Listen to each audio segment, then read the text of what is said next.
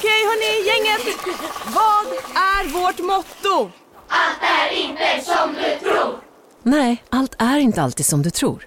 Nu täcker vårt nät 99,3 procent av Sveriges befolkning baserat på röstteckning och folkbokföringsadress.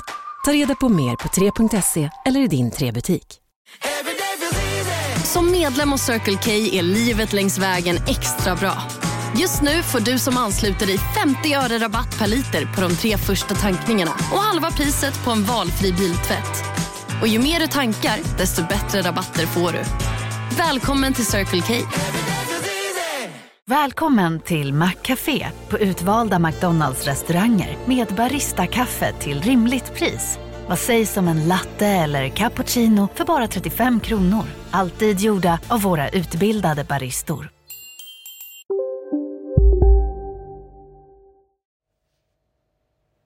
Hej, det här är Rebecka från Gästabudet. Du kommer nu höra en liten teaser till vårt 19 avsnitt på temat Stockholm som spelades in på Runells antikvariat på Birger nu den 9 mars. Och eftersom detta liveavsnitt är lite grann en special så är det bara tillgängligt i sin helhet för våra prenumeranter. Men om du vill prenumerera så är det mycket lätt ordnat. Då kan du gå in på vår hemsida gästabudet.com, eventuellt gastabudet.com. Googla och se hur man gör. Det är inte dyrt och pengarna går till att vi ska kunna spela in fler avsnitt. Tack och mycket nöje. Men har du något exempel ur romanen? Nej, den skriver väldigt lite om Stockholm. Alltså, eh, det, det, handlar ju så mest det om... du gillar med den här Stockholmsskildringen är att de, de rör sig genom Stockholm men man får inte veta någonting om Stockholm? Man får absolut inte veta någonting alls om Stockholm skulle jag säga. Och det känner du är befriande på något sätt?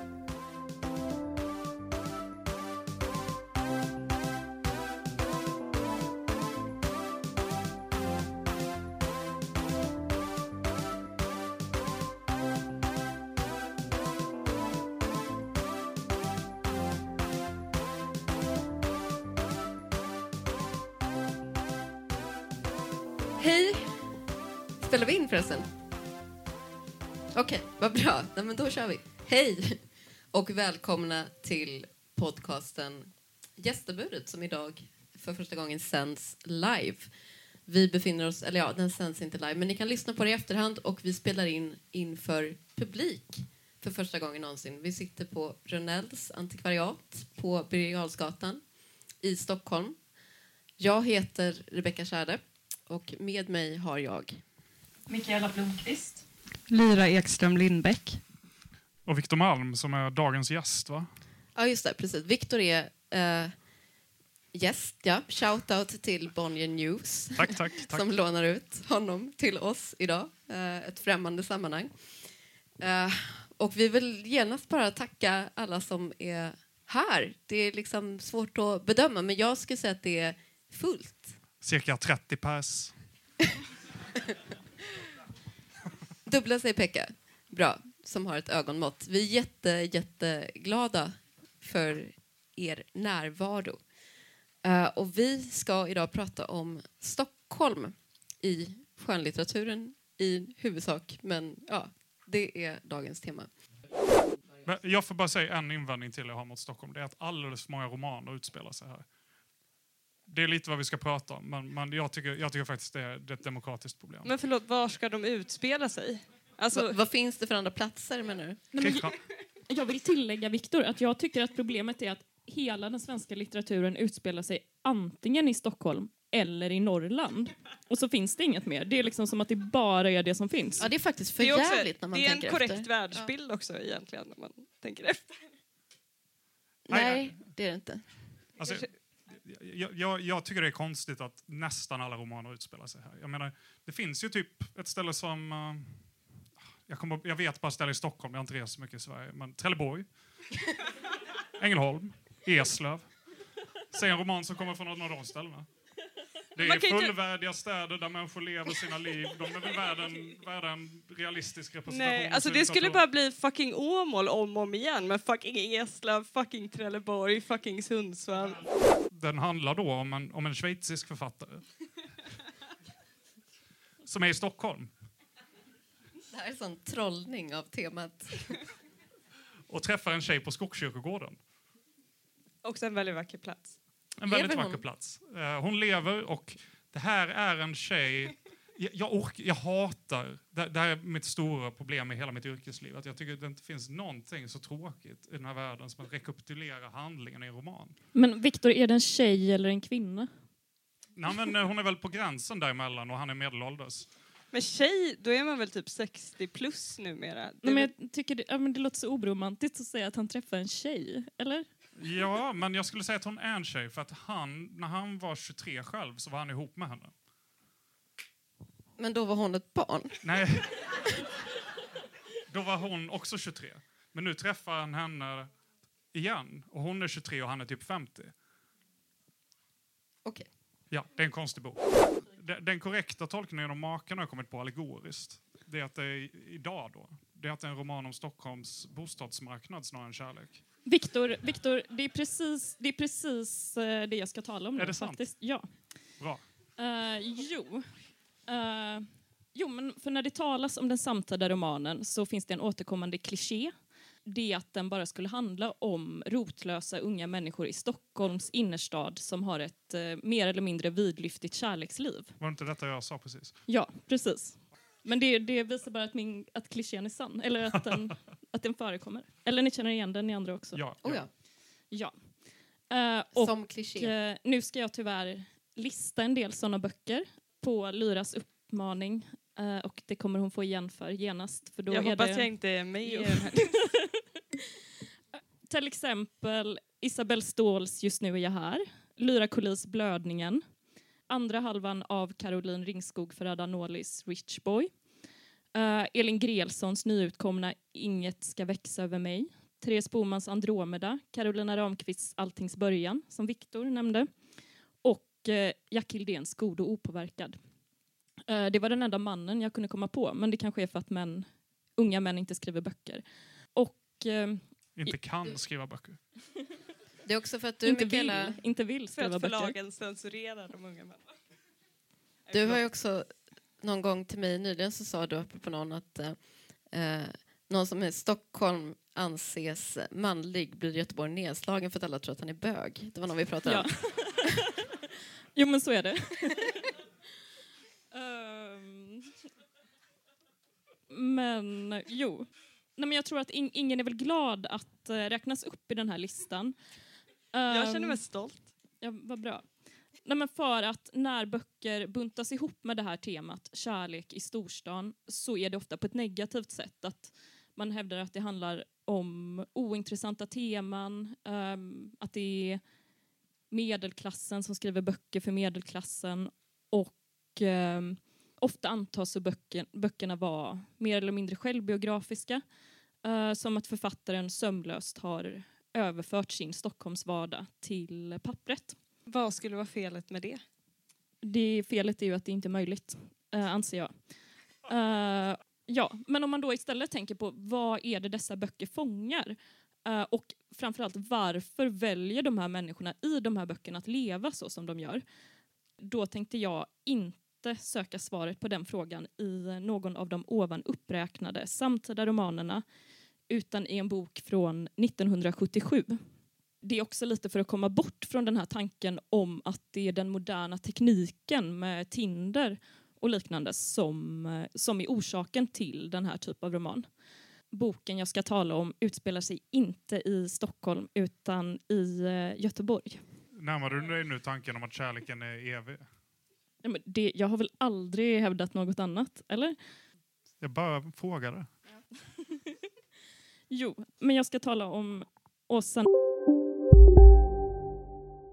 Big Mac har miljarder fans över hela världen. Under mer än 50 år har den skapat popkulturell historia. En legend med 100% nötkött och den mytomspunna såsen. Nu finns Big Mac för bara 39 kronor på McDonalds. Hej, Susanne Axel här. När du gör som jag och listar dig på en av Krys vårdcentraler får du en fast läkarkontakt som kan din sjukdomshistoria. Du får träffa erfarna specialister, tillgång till lättakuten och så kan du chatta med vårdpersonalen. Så gör ditt viktigaste val idag, lista dig hos Kry. Hej, Synoptik här.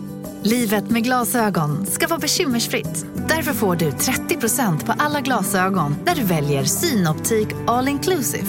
All service ingår alltid. Välkommen till Synoptik. Elvins Kvinnan som lekte med dockor. Det gör så jävla ont, sa han spänt. Men när han väl hade sagt det verkade han slappna av och orden rann ur honom. Jag har något sorts virus. Det blir som små utslag och de gör så jävla ont. Rätt som det är så är de borta, men så kommer de igen. Jag vet inte vad jag ska göra åt det. Vad kan det vara? Jag har varit hos en massa läkare, men de, säljer bara, de säger bara att det är ett virus och, att, och då finns det inget botemedel. Eh, det får gå bort av sig själv. Det finns nog sådana som inte skulle våga prata om det här. Smittar det? frågade jag. Nej det är inte sant. Ja. uh, han får upp ur sängen och gick bort till bokhyllan. Bakifrån var den nakna kroppen nästan skrämmande mager. Han kom tillbaka med en läkarbok i handen. Här står det om dem. Herpes simplex heter de. Små blåsor på slemhinnorna. Han fortsatte att läsa ur läkarboken. Den var på danska. Hur kom vi... Kom vi från Humlegården hit? Anna, men det är bra. Det är bra. Den var, den var på danska och ibland tystnade han i förvåning inför ett ord han inte förstod. Jag började känna mig tung i ögonlocken. Hur säger man herpes på Under några månader under 1969 så var ju den amerikanska essayisten och författaren Susan Sontag här och spelade in film. Hon kom faktiskt tillbaka och spelade in två konstfilmer till. Eh, Jag vet inte om någon här i publiken har sett dem. Jag har sett dem. De beryktas vara väldigt dåliga. Ja, jättedåliga. Den, den första är den här med Gösta Ekman. Duett för kannibaler. Ja, just bra. under inspelningen av den som hon var här och skrev sitt brev från Sverige. För Sverige var ju på den tiden liksom beryktat som någon slags socialistisk utopi, framförallt i USA. Eh, och det, hon skriver i början... Eller dystopi, va? Nej, fast mer utopi innan man kom hit. Jag minns hur jag åkte tillbaka till stan tillsammans med min assistent, produktionschef och skripta en kväll förra hösten efter en dags filminspelning ute i förorten. Vi var på väg till en ny restaurang för att äta middag, men ingen visste exakt var den låg. Någon sa jag tror att du fortsätter två kvarter och sen tar till höger. Och föraren sa Nej, vi kör tre kvarter och sen tar vi vänster. I en helt igenom trevlig ton sa då den första personen Nej, kör två kvarter och sväng höger. Varpå den tredje svensken sa Se så, låt oss inte bråka. Det låter som ett underbart land än så länge. Massa bra samtalsämnen, trevliga människor. Jag ska gå ut och kissa. kan man väl säga. Det, det var inte jättesnyggt, eller? Fast jag, ty- jag tycker det är konstigt att lämna rummet utan att, att säga varför. Eh, men Men hur många anledningar kan det finnas? Men det är det som är fascinerande med texten. Alltså, den, den är ju då ett halvsekel gammal och hade kunnat vara helt död. De flesta reseskildringar blir det. Reseskildringar åldras inte så väl, tycker inte jag i alla fall. Men, men den här känns, just genom att den ligger över ett så igenkännligt register, man förstår allt, man förstår varje bild, men, men det, är, det är laddat med en annan affekt än vi är vana att se det med. Och den, man, man hör genast på varje formulering att den affekten är helt autentisk. Det finns inget retoriskt i den. Den är inte litterär, utan den är levd. Och det, det är det som gör det här till... Jag tycker det är en av Susan Sontags bästa... Jag har inte läst allt Susan Sontag har skrivit, men, men ganska Låt mycket. inte det hindra dig, Victor. Nej, men ganska mycket. Ganska mycket ändå. Eh, och ingenting kommer upp till den här nivån av, eh, nu höll jag på att trilla ner i klyschan nerv, men vi kan väl kalla feeling istället. Ja, men använd det autentiska ordet feeling. Nej, men jag, jag håller med, eller jag gillar Susan Sontag i allmänhet. eh, Men jag tycker också att det här är en fantastiskt bra text. Och jag tror att det handlar om det du säger, Viktor, att man, man känner en levd erfarenhet, man känner en sån irritation. Att hon, är liksom, hon försöker sig på en form av liksom antropologi, får man väl ändå kalla det. Men eh, man märker att det här är på något sätt en, en, en liksom psykologisk hanteringsmekanism efter att hon har vistats i det här landet ganska länge och hon har börjat hata det. Och hon måste Trots finnas... att hon genuint gillar de flesta människor hon träffar. Mm, men hon hatar kulturen och det är också, som jag minns den här texten så är det mycket Alltså någonting som gick upp för mig eh, när jag läste den, det var nog när den kom i Kritiker 2012 första gången, det var ju att Sverige, att det liksom inte fanns eh, nätter i Sverige på den tiden, det vill säga Stockholm. eh, nej men liksom att det inte finns, fanns något riktigt eh, uteliv, det fanns inte riktigt restauranger, det fanns inte... Hon räknar upp alla uteställen som finns i ungefär ett stycke och börjar med Berns och fortsätter och så sen säger hon det roligaste stället i Stockholm är antagligen Gröna Lund. Det är dark. Och det är inte så många över 20 som går dit. Uh, nej, fy fan. I alla fall, de här eh, moderna Beck-filmerna de baserar sig löst på Sjöwall Wahlöös romansvit roman om ett brott som publicerades mellan 1965 och 1975. Det innehåller tio böcker om eh, bland annat Martin Beck, men de handlar egentligen ganska lite om honom utan de handlar om mordroten på Stockholmspolisen. Så det är liksom en slags kollektivroman skulle man kunna säga, eller det, det är um, hela, hela den polisgruppen står i centrum. Och det varierar lite grann från bok till bok vem, som är, vem det är mest fokus på egentligen. Även om Martin Beckley är lite grann i centrum. Och eh, de är väldigt, de här romanerna är väldigt socialrealistiska och samhällskritiska på ett sätt som då var helt nytt i svensk, eh, bland svenska deckare. Alltså tidigare så var de mer modellerade på kanske Agatha Christie och den här sortens borgerliga, lite småputtriga whodunit eh, romaner och sådär. Men de förde in, Sjöwall Wahlöö förde in någonting mer, något mycket hårdare. Liksom. Skulle man inte kunna beskriva dem lite som deckarens, deckargenrens proggband? Jo, det skulle man verkligen kunna beskriva dem som. För det finns ofta en väldigt mer eller mindre utpräglad eh, och i stigande grad i tanke på med, med, ju mer fler böcker de skrev och ju eh, mer samhället förändrades kanske. Men det, det, finns en väldigt stark politisk udd. Det gör det. Du, du sa ju Lars Kepler innan Rebecka. Men, men den korrekta jämförelsen är ju Jan Guillou. Alltså, det är bara att han är en person och inte gift med en annan person som också är Jan Guillou. Så är det ju. Men, men det, så, så är det ju. Även, även om man ibland har skäl att misstänka att det är så, precis just så som du beskrev. Men jag tycker att det, det, det feta med Sjöwall Wahlöö och det feta med Jan Guillou det är så här, ja, men innan, eh, innan marxisterna blev modernister, som hände rätt tidigt, så, så hade Lukács, ungraren som skrev på tyska, en, en ganska bra idé om hur litteratur kan bli politisk. Och det är genom att använda populära berättelseformer för att liksom lura på läsarna lite ideologi.